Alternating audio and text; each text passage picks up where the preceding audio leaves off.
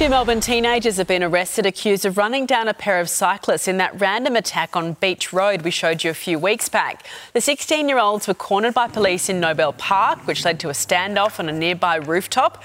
One of the boys faced the Children's Court yesterday on multiple charges. The other is likely to be charged with car theft soon. Police say more cars were involved on the night of the hit and runs, and they're still searching for the others involved.